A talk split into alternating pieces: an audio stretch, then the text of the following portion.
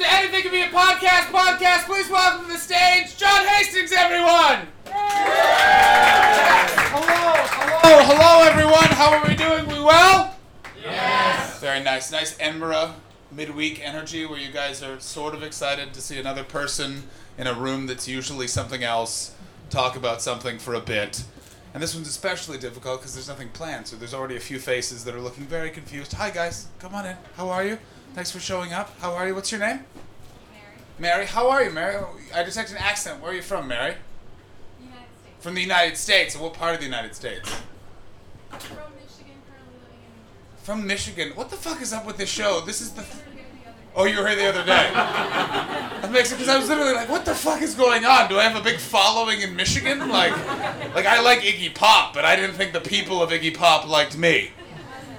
They do. Fuck yeah. Listen, I don't know if you guys have ever been to Michigan, but there's one part that's dangerous called Detroit, and the rest of it is just nice people. So come on in, guys. Grab a seat. There's other people behind you coming in. While you guys are all taking a seat. from the nice. You from the nice people part? You can come on, sit down. Be very American about it. Take take the lead in front of the British people. very good. It's very nice. How are you guys? Good to see you. Yeah. Who's who else is coming? The Scott. The Colonel? Oh, okay. Let me fill you guys in. So yesterday, I had military brass from America in the show. I had a colonel, I had a sergeant first class, and the sergeant first class was married to a colonel. I know what you guys are thinking. Sitcom, right, guys?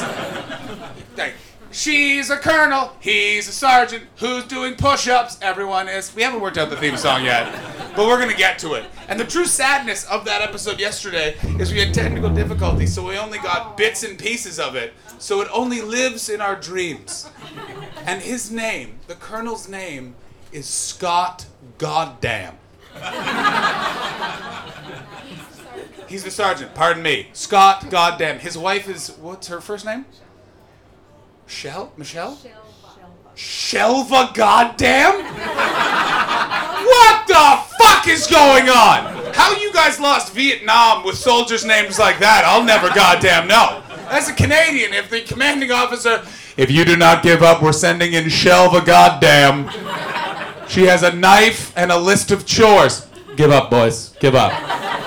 Put the pelts down and the crossbows, because it's the Canadian military. Get it? We're not very good. But we are. We fucking are. Without a, We took D-Day the quickest just because we arrived early, and actually because we arrived early, it meant that all the other beaches were heavily shelled because they were warned. But still, we did it very quickly. Juno Beach, only one casualty, and it was a guy who drowned because he fell off the boat. Which, by the way, is the most Canadian military thing I've ever heard in my entire life. One casualty. What happened? It was Slippy.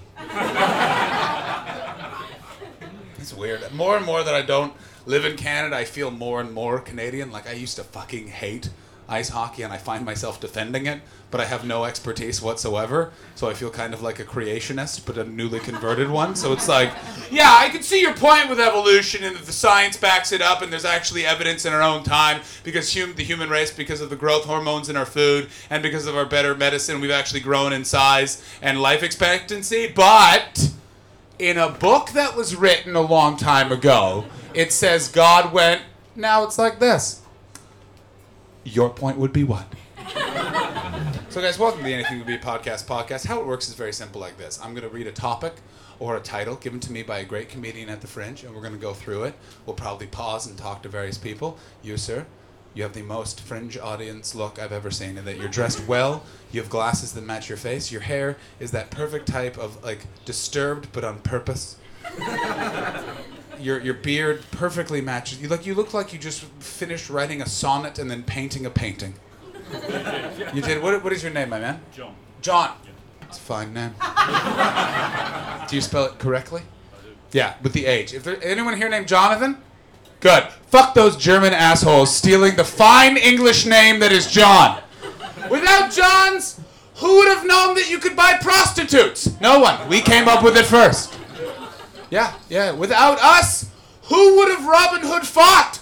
The Sheriff of Nottingham? No, he needed Prince John hanging out being so wicked. It was on purpose. He knew that that story needed to be told. Not all the jokes are funny. Now, John, what do you do for a living, sir? I'm a retired musician. You're a retired musician. Congratulations for being able to retire from the arts. For those of you that aren't creative who have jobs and health insurance, the idea that you can retire from anything creative is fucking insane. Like my retirement plan is I die early. That's my re- like that's the only thing. Because what instrument did you play? Electric violin. The electric. How the fuck did you retire from that? By being successful. You can tell he's a fucking badass right there. Did you hear that, Tom? By being successful, I always look at my electric violin from the pool I have in front of my house because I want I want people to know that I have a swimming pool in the UK. I've renamed my manor Go Fuck Yourself. The electric violin. That's fantastic. And have you played on anything we might know? Yeah. Holy shit. Because I, the only violin song I know is The Devil Went Down to Georgia. Did you play on The Devil Went Down to Georgia? Imagine if it was Charlie Daniels, guys. Do you guys know, who, you guys, Americans, what's up? Charlie Daniels, right? Fucking great. For those you don't know, so America has this music called country music, and some of it is really good. And then there's this period when it went fucking batshit. And that's that period when hillbillies got access to cocaine. And let me tell you, Riders on the Storm, there's this group. It's a super group, and it's called the Highwaymen. And it's Willie Nelson, Johnny Cash, Waylon Jennings, Merle Haggard. I don't know why I'm looking at you, but. I, no, Bob Dylan wasn't in it. He was in the Traveling Wilburys, you fucking idiot! Don't confuse your super groups! The Highwaymen were really old. The Traveling Wilburys were pretty old. Like it was Roy Orbison, and then a but like George Harrison was there, and you can really tell that George Harrison was like an also ran because he's always the last one. I like George Harrison, but he's not the best Beatle, and here's why: it's John Lennon, because John Lennon he died early, so he hadn't gone through that period where like this music sucks shit. Just play fucking Let It Be and walk the fuck away from the piano, man. And George Harrison, he made he was too prolific. So some of his solo work is great. And then in the '80s, he did that song like a fucking. Um, I uh, the song the Weird Al parody is the song only has five words, but it's like I'm so in love with you, and it's literally. Say, do you know what song I'm I talking? do know. Yeah, on the album cover, he's transposed on clouds with sunglasses, smiling like this, like he's a kid's entertainer. He looks like a fucking prick, and I don't like him anymore. And yet, Ringo Starr, for me, is my favorite because he acts the way a Beatle should act. He walks around like his shit don't stink. Liverpool honored him, and his speech was, I never really liked this town. When he, he was he was always getting asks for autographs and stuff like that, and so when YouTube came out, he didn't want autographs anymore. You have to look at this video; it's fucking amazing. He's in his parlor. He's in like this robe. He's wearing sunglasses inside, the sign of a douchebag, and and he's just and he's got his feet up and he goes, "Peace and love, peace and love. After the third of October, no more things will be signed. If you send them, they will be returned. You will pay the postage." Peace and love, peace and love. I'm far too busy to be signing anything else. Peace and love, peace and love. I'm just thinking, you're Ringo Starr. What the fuck else are you doing? like besides walking around calling Paul, hey, can we get back together? Because I would love to buy a solarium. so back to you, sir, John. Electric violin player. What is one song we would know? This is how successful he is. He's like, well, which one am I going to choose? so many. Um, Fuck yeah, I'm so impressed with you, sir. Because uh, you, you literally are the. rubbish, it? No, it's not. You are living the dream that I aspire to is to be able to go, hey, comedy, suck dicks. I'm going to go sit in this wooded house, grow a beard, chop wood, and sing the blues. Because that's what all the performers really want is we want to be that guy in the beginning of every road movie goes, you want to be careful down that road. Uh, they put rhubarb in their pies, if you know what I mean. Right, John? See, he knows what I'm talking about. But I'd rather be writing comedy. Well, you're part of a comedy show right now, brother. That's why we're here. Yeah, is that really? Because you're, Yeah, yeah. whoever this is with you is looking at me like I shit in her cereal. is this your partner. your partner? Yeah. Yeah, and you never know what to say anymore. no, no, no. You kind of just Could be my motion. You go. Yeah. "This is the person you do stuff to with your penis." I guess I don't know. Again, I am not improving relations with you at all. That just see. She doesn't look impressed. No, I can tell. Trust me, I also have eyes. that got her too. I knew because she's like, nah, I'm fucking with his head. Yeah, you're getting John talking about the electric violin. I've heard enough about the fucking electric violin. Yeah, I was there when he bought it. He walked in and went, yeah, yeah, yeah, and he was like, I'm gonna be a success. And I went, no, you're fucking not. And then the 80s came around and the keytar happened, and who the fuck knew? Or in my case, the 70s. The 70s this is in the 70s. Oh, yeah. Fuck. Yes. Oh, all right. Let's. Oh, uh, there are so many good songs. Were you involved in the band? Yes. No, a bit like that. A bit in that. After that. Oh, we're getting into prog. Get ready for because this is John. You look like a grounded individual. But I don't know if you guys know about prog rock in the 70s, but there were some mustache choices that were questionable. There were keyboard solos that went on for days. There's this guy, Rick Wakeman, who literally looks like the drawing of a drug addict. And there's this famous footage of them trying to record Sabbath Bloody Sabbath, and Rick Wakeman plays keyboards on it, and he makes Ozzy Osbourne in the 70s look sober. Do you know how fucked up you have to be to do? Ozzy Osbourne is known for shitting and then drawing with it on his, on his hotel room walls. Motley Crue did one tour with him. After four days, they had for a separate bus because when they got off at a uh, at a hotel in Florida, um, Ozzy Osbourne did all of the cocaine, then stole a woman's sundress, was wearing it, kept finding glass to break. Then they ran out of cocaine and he saw some ants and he went, "Oh, just snort these then. That's a good idea." And he snorted that and then he peed and then he went, "You snort that, Nikki Sixx." And Nikki Sixx went. He's like, "Well, I'm gonna have to because I don't know what this guy's gonna do if I don't do it." And before he can, Ozzy drank the pee and went, "I wanted it anyway." so in the seven, like so, which which band song? Um, the, the the number one was uh, "Come Up and See Me, Make Me Smile." Come up and see me, make me smile. That was a number one hit. Do you have the gold record in your house? Not me personally, no. Not you personally. Record company fucked you, didn't you? that fucking Dick Clark, right, man? But for those who don't know, Dick Clark had all the money in the world because to get on his show in America, which was the equivalent of Top of the Pops, but without a pedophile hosting it, he, uh, um, he, you had to sign him to his royalty. So it would be like James Brown and the, the like the Flaming 45 and Dick Clark wrote fucking Mr. Popcorn or uh, Ooh I Feel Good. I can't remember any James Brown songs. The Boss. I was listening. I'm like Ooh I Feel Good. Who the fuck wrote that? Mr. Popcorn. What song? Is- I know it. Thank you very much. I got it, Miss. Thank you, Peanut Gallery. I didn't realize the old men from the Muppet Show were here. Um, and who was that song by? Pardon me. Uh, Steve Harley and Cockney Rebel. S- Steve Harley Harley and Cockney Rebel. And Cockney Rebel. I really wish I knew this band, but I don't. I'm sorry. I am too young. Thank you. You- You've changed from anger to compassion.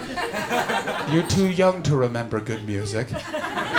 You were born in the 80s, or as we called it that time, we let Flock of Seagulls think they were famous. Do you guys, anyone here know about Flock of Seagulls?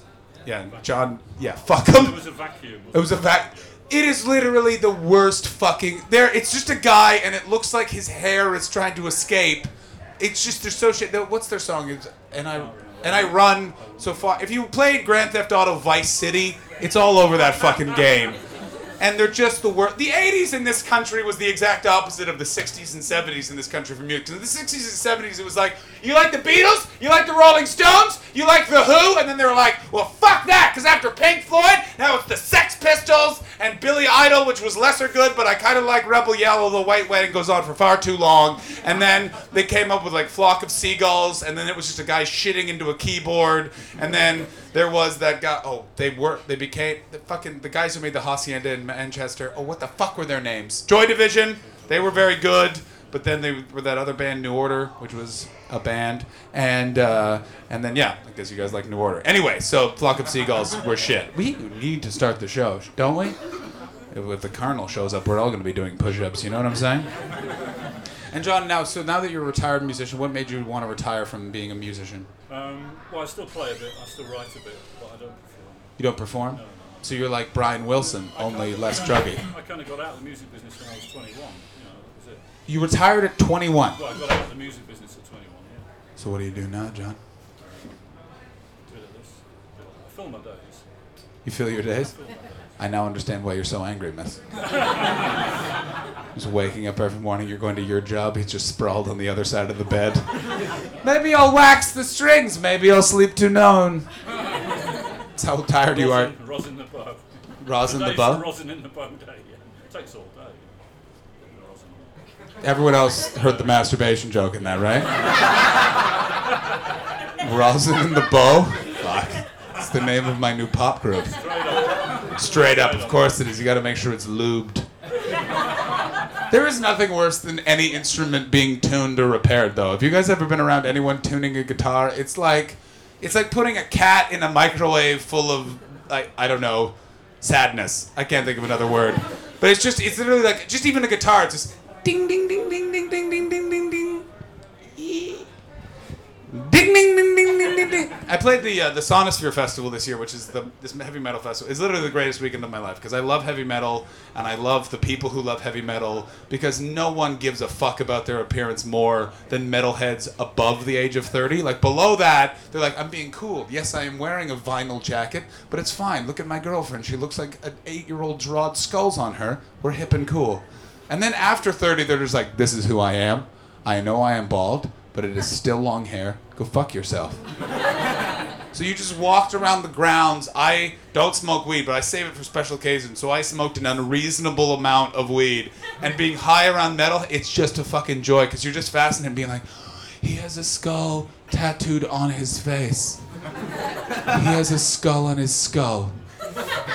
This is fucking amazing. And they had rides. So they had like a slide and they had a Ferris wheel and they had like bumper cars, which you guys call dodgems, which is such a shitty name for them. Because you're not there to dodge, you're there to ram into your friend until their car breaks down and then you do circles around them and go, fuck you! So that, me and my friend Ryan, listen, if you have the opportunity to go to a heavy metal festival with my friend Ryan, do it. Because everyone else, everyone else is in leather and denim. I'm in black t-shirts with skulls. I'm walking around elated because my name was on the same poster as Iron Maiden, Metallica, Slayer, Anthrax, Alice in Chains, Therapy, all the fucking bands I grew up with, and Limp Bizkit, which is kind of nice to know that I got better billing than Limp Bizkit. And it's not true, but it'll happen one day because my career may not be going up, but theirs is going down. And uh, so we're walking right now. Everyone else is dressed metal to the nines. My friend Ryan shows up. He brings no other clothes. Waterproof pants, wellies, a beige shirt with a star on it, sunglasses, and a hat that had Mr. Hanky from South Park on it. Now, my mom listens to this podcast, so I'm not going to admit to any drug use, but let's just say that Ryan said, hey, we should do some MD MDMA, and I said, I don't think so. And I shoved him. and then he said, no, we shouldn't, and he shoved me back, and I didn't want to fall on the muddy ground, so I tried to grab onto him, and I, I accidentally reached into his pocket, and I grabbed the big bag of MDMA, and I got scared, so I threw it away, and then he pushed me for abusing his drugs, and I flew over into a place where no one else could see me. And as I was landing on the ground, the bag of MDMA also opened and landed right in my mouth. I went, ah, what's MDMA? I went in it. You can't prove I did it. So, so he and I are on a fun amount of MDMA, a lot of weed, way too much beer at a metal festival, and he's literally going around and he's just stretching, just while watching the band. Just, yeah! And the Deftones are playing, and I'm far too close to the speaker, so I'm just getting angry. And then I turn over, and there's this circle of metalheads, and then my friend Ryan going, "Play the hits, boys!" and then he, he also didn't know who the Deftones were, so he was just yelling out metal-sounding names. Enter schoolboy! Time! Who wants to die? Probably. it was so fun. And then Iron Maiden. You guys are familiar with Iron Maiden? Okay, well, Iron Maiden's not so big in North America, but they are fucking massive in Europe. In South America, they're the biggest thing going. They play for like 400,000 people. So they have more money than they know what to do with. So for this festival, which was their last show of the tour, they hired an antique Air Force to recreate the Battle of Britain before they went on stage. You don't know rock and roll decadence until you see old World War One and World War Two planes just circling a field, and they kind of told you what it was going to be, but you're like, what the fuck is going on? like, I know the British Army, the British government doesn't have a lot of money right now, but if this is an invasion, and this is who's defending us. We're fucked. and it's just going around, and then like the planes are like dodging low, and I don't know if you've allegedly been on MDMA and a lot of weed, but you see a plane like that's gonna crash into us. Luckily, Ryan is just begging. He's like, "Come on! What do you got?" I started calling him Kilgore from Apocalypse Now because he literally was just Robert Duvall, just walking around. No, nothing's gonna phase me. The problem was he had never seen that movie, so I kept asking him if he wanted to go surfing, and he was like, "Well, I don't know what you're talking about." Who here has seen Apocalypse Now? Yeah. John? Yes? Yeah. Years ago. No one else has seen that. See that movie. It's both the best and the fucking craziest movie. Literally, Martin Sheen, who's playing the main character, they hired him two weeks in because Harvey Keitel was like, I'm not working with you, Francis Ford Coppola. You've lost your goddamn mind. You've hired the actual army of uh, some African country to play the army, and they're also fighting a civil war. So I'm gonna go. And he was like, yeah, fine, fine, fine, yeah, sure. I owe like $10 million to various banks that I lied to, so yeah, I'll find someone else. So he just flew to LA. Martin Sheen agreed to meet him at the airport. He walked off the plane and went, You're hired. Get on this plane with me right now. Fly back. Martin Sheen was in the middle of divorce and a big drinking problem. So the opening scene of the movie, Martin Sheen is lying in a hotel room, and there were a bunch of things that were supposed to happen. Instead, Martin Sheen just drank a lot of whiskey and had a mental breakdown.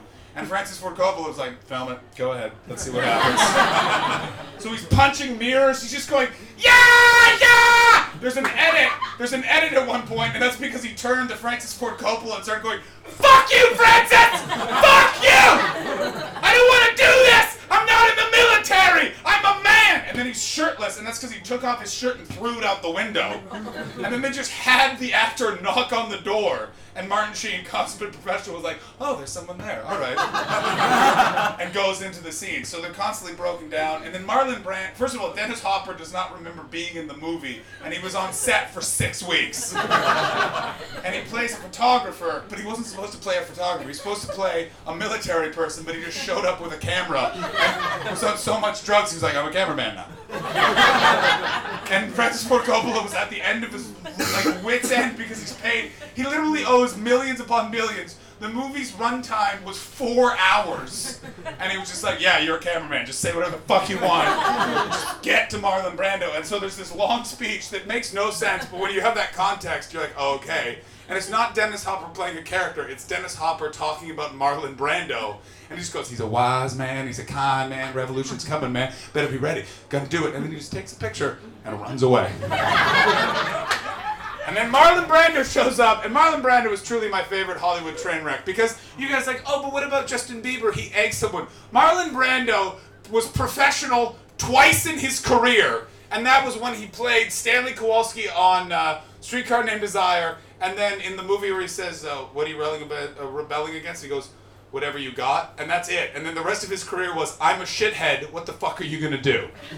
Godfather, he refused to learn, learn his lines because he felt he wasn't being paid enough. He demanded $75 million in 1970 something, which was like saying, to do this movie, I would like the moon made of chocolate. now. So they were like, you can't have that. You're out of work and have no money and have like 11 divorces. How about you just take what we're offering you? And he went, fine then. And then he was just a prick the entire time. Shows up for Apocalypse Now. He was supposed to lose a lot of weight because he's supposed to be in the jungle starving. He intentionally gained 50 pounds. Refused to learn his lines. Refused. He showed up and he, he walked, uh, like they're in the middle of a shot, and Francis Ford Coppola's like directing, being like, yeah, helicopter there, don't actually kill him even though you are a soldier. Dennis Hopper, put that cocaine down and give it to me. And Marlon Brando just walked up and went, I didn't learn the lines, and just walks into his trailer. So Francis Ford Coppola was like, well, it takes a prick to be a prick. So he got a megaphone and stood outside of his trailer all night just reading the script to him. Marlon Brando emerged the next day and just kept referring it to as this silly little film.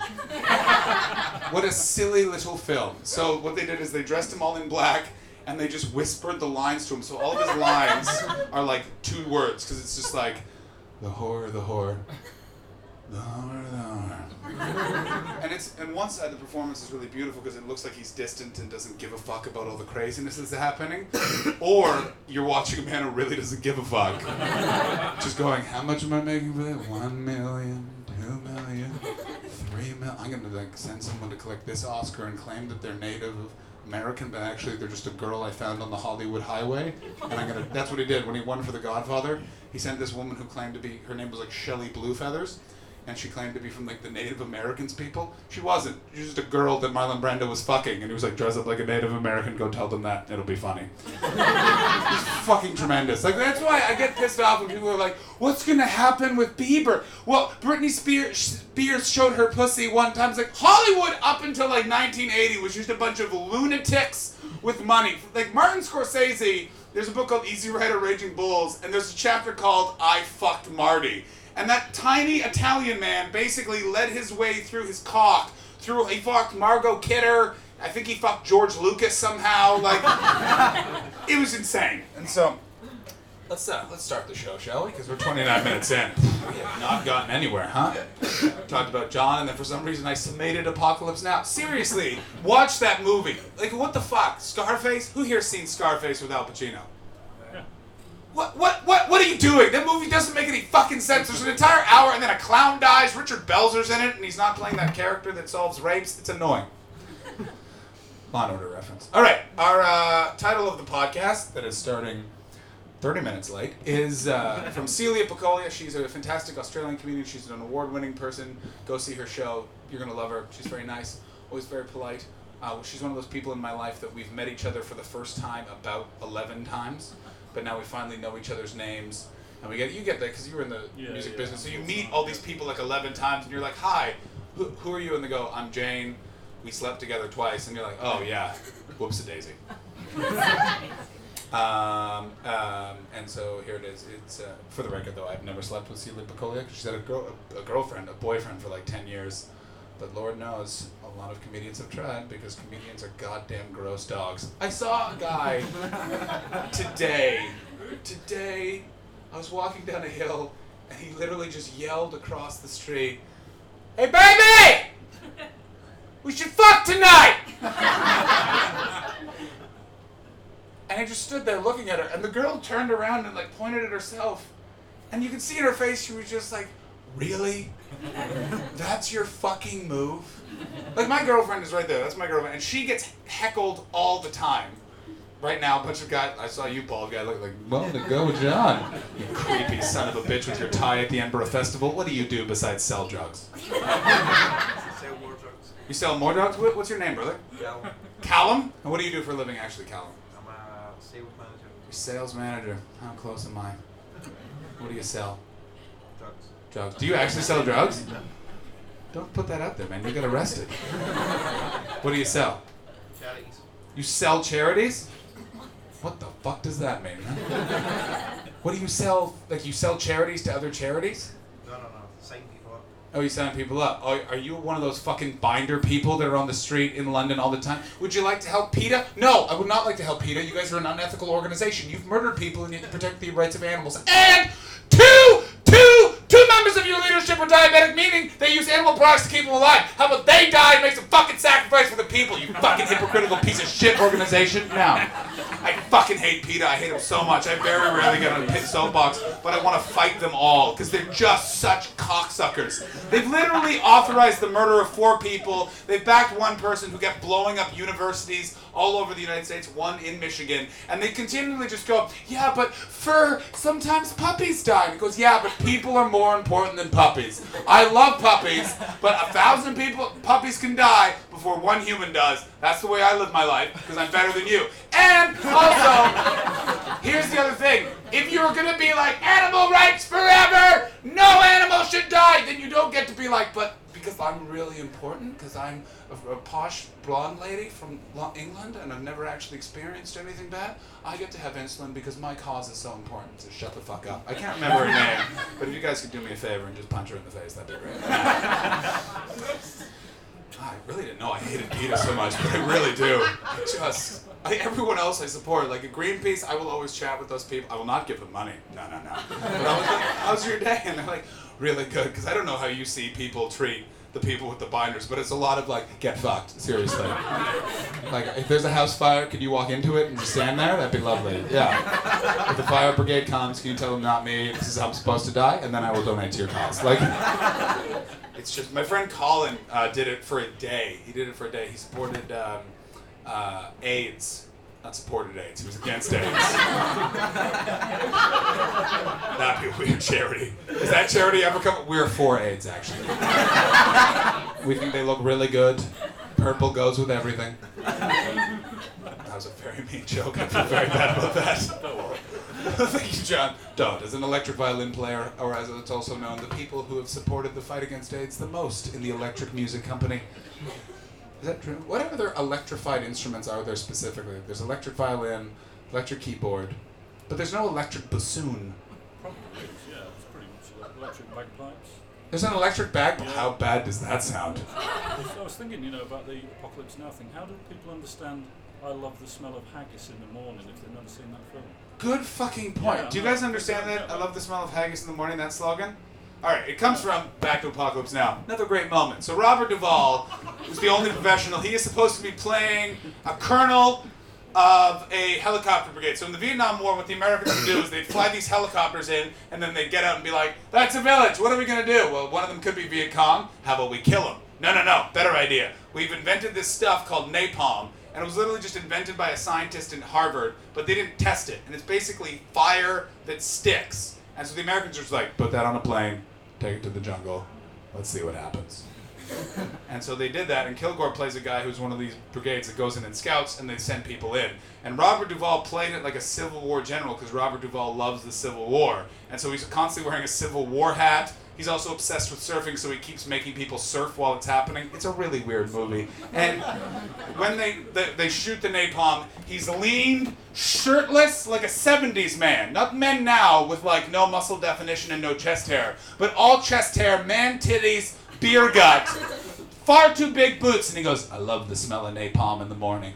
smells like victory. And then he looks dead in the camera and nods because I don't think that they were supposed to be done finishing, but there was a lot of drugs on that set, so Francis was like, yeah, it's fine, it's fine. More heroin, more heroin. we gotta get to Celia's topic, guys, because we are 35 minutes in. Although, the electric bagpipe because I, I love the sound of bagpipes played by a really good bagpipe pa- player, but unless you are top line Babe Ruth, David Beckham, if you're the Wayne Rooney of playing bagpipes, you are just going to annoy the fuck out of me. Because if it's off key even a bit, you're just like, ah! My brainstem is bruised. Although, I've, I've always thought this. Why? Because you always see See you later, sir. One lover of bagpipes like, fuck this, I'm out of here. How dare you? You always see in protests, you always see drums. You always see drum circles for protests, right? But I like drum circles. That's not annoying. You get with the beat. Bagpipes, though. You hand those out to. Occupy Wall Street would have taken over the world in about 45 minutes if those sweaty, gross hippies were loaded up with bag- bagpipes and gas masks. Wall Streets would have just caved. They would just like "Dude, tell them to shut the fuck up. We will pay everything back. We understand we raped the entire world for ill-gotten gains. Make them stop trying to play Rowdy Roddy Piper's uh, theme music. It's the only bagpipe piece I know. I don't know anything else. Also, that part of Mull of Kintyre by Wings where the bagpipes are. Wings, right? Yeah, thank you, John. The rest of you. Okay, so Paul McCartney had this other band uh, that was supposed to play music, and instead it played some stuff. And uh, it has one good song called "Band on the Run," and then some other songs. And uh, it's him and his wife. Thing thing about Linda McCartney, not much of a musician. She kind of just stood there. Apparently, her microphone wasn't always plugged in, and so they were a band. All right, Celia Pacquola. Here we go. Uh, hi, John. Okay, here's my potential vague show title. It's always the quiet ones.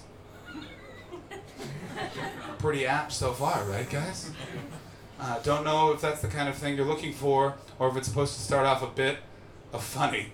Uh, well, been going pretty good so far. Anyway, I had a long day, all right? I'm doing my best. Why are you always giving me such a hard time, Celia?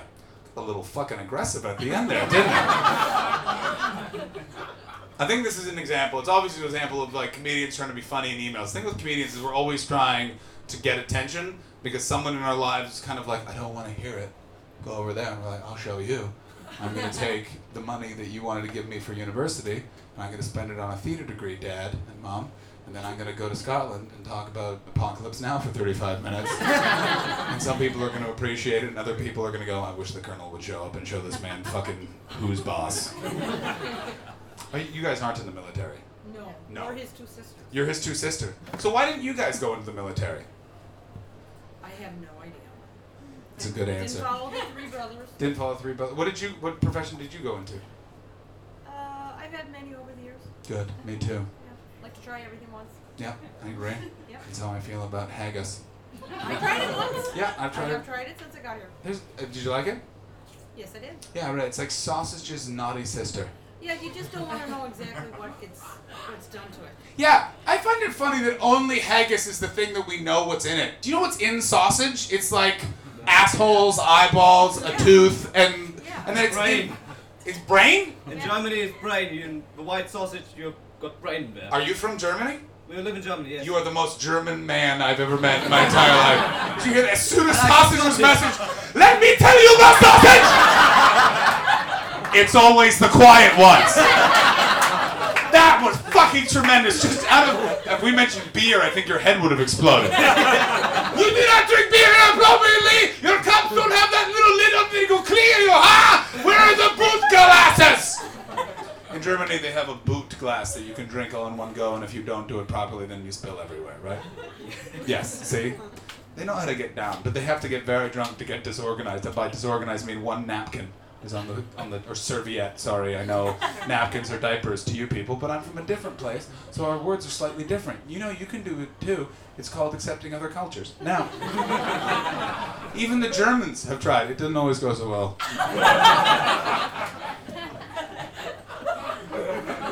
All right, I'm gonna do it. Classic question. Where were you during the Holocaust?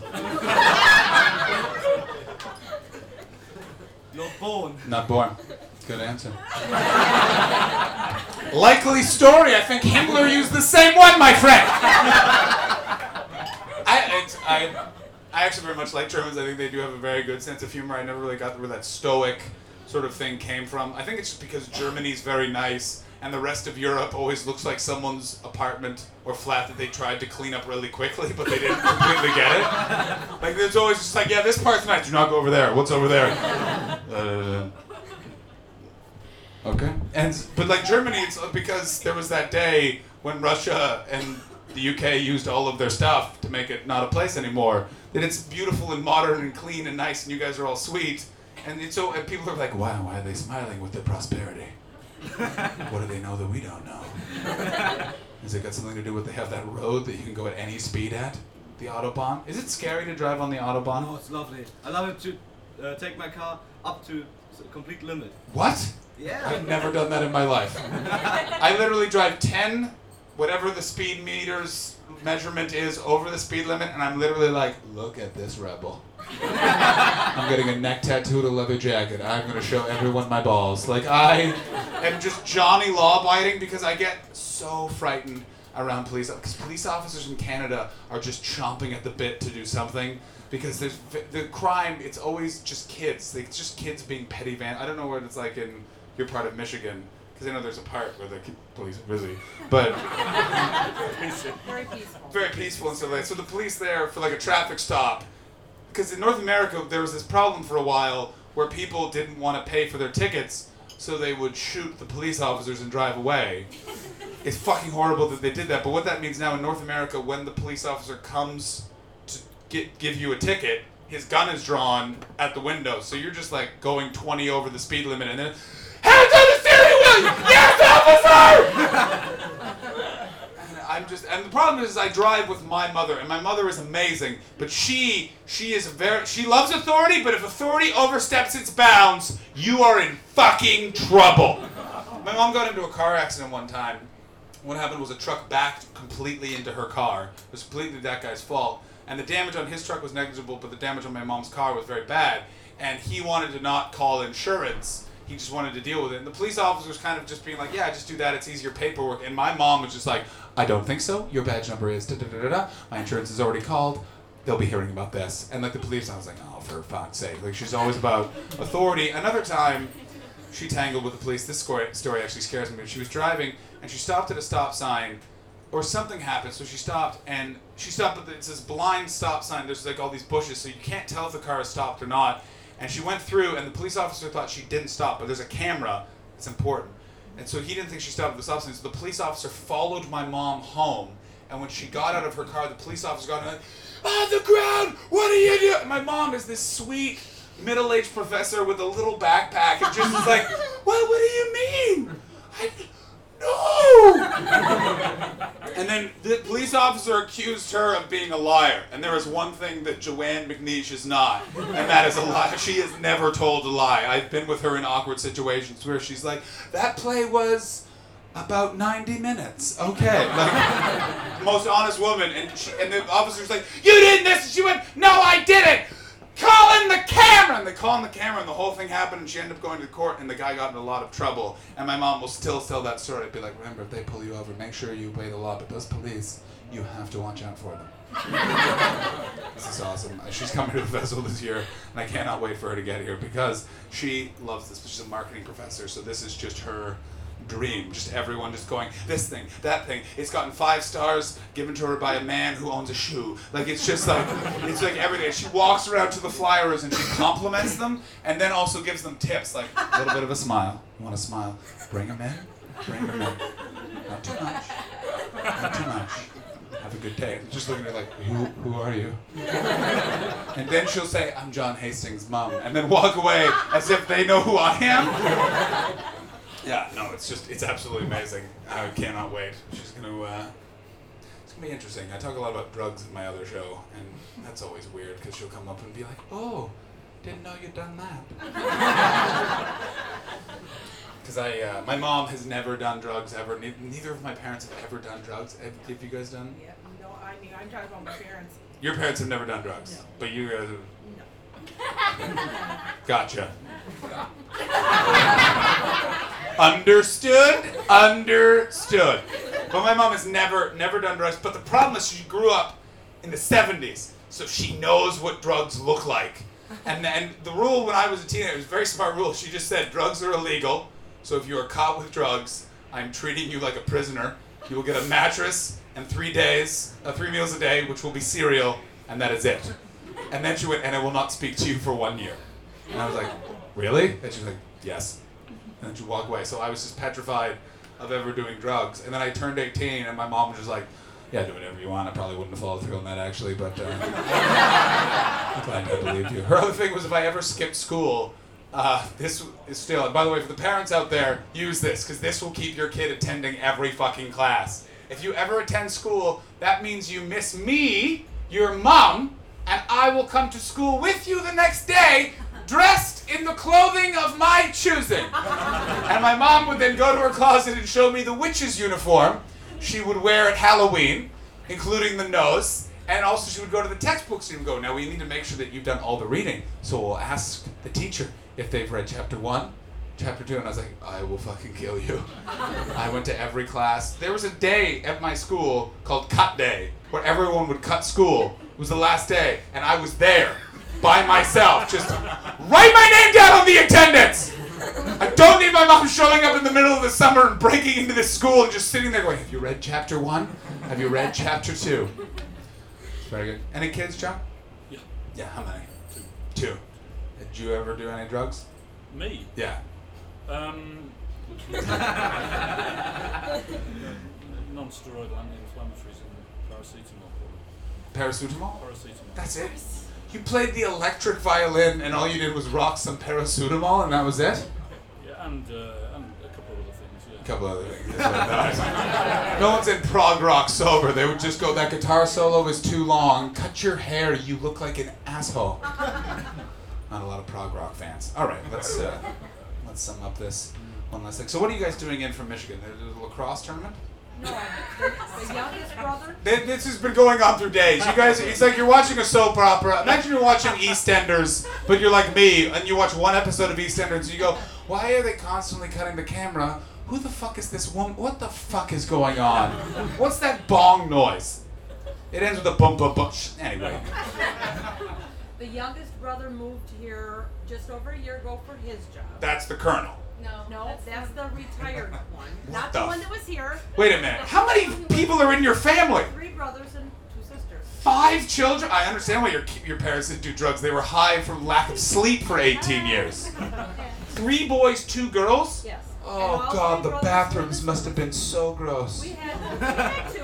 Yeah, we had two bathrooms. Still, that's that's seven people with two bathrooms. Yeah. Bad Mexican, that's a nightmare.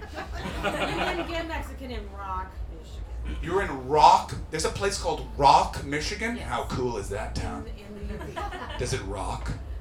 No. I knew it wouldn't. Not. No. Yeah, there's a place in Canada called Rock Island. Oh. Yeah, and it's just, it's just, it's home of the tree. I'm dead serious. It's above the tree line, and so it's one tree that they put in soil that they have to bring in, and people go and visit the tree. It's Canada's a fucked up place because you're not in the cities. It's literally like, what is there to do? Well, we could go look for a moose, or we could sleep. I'm not tired.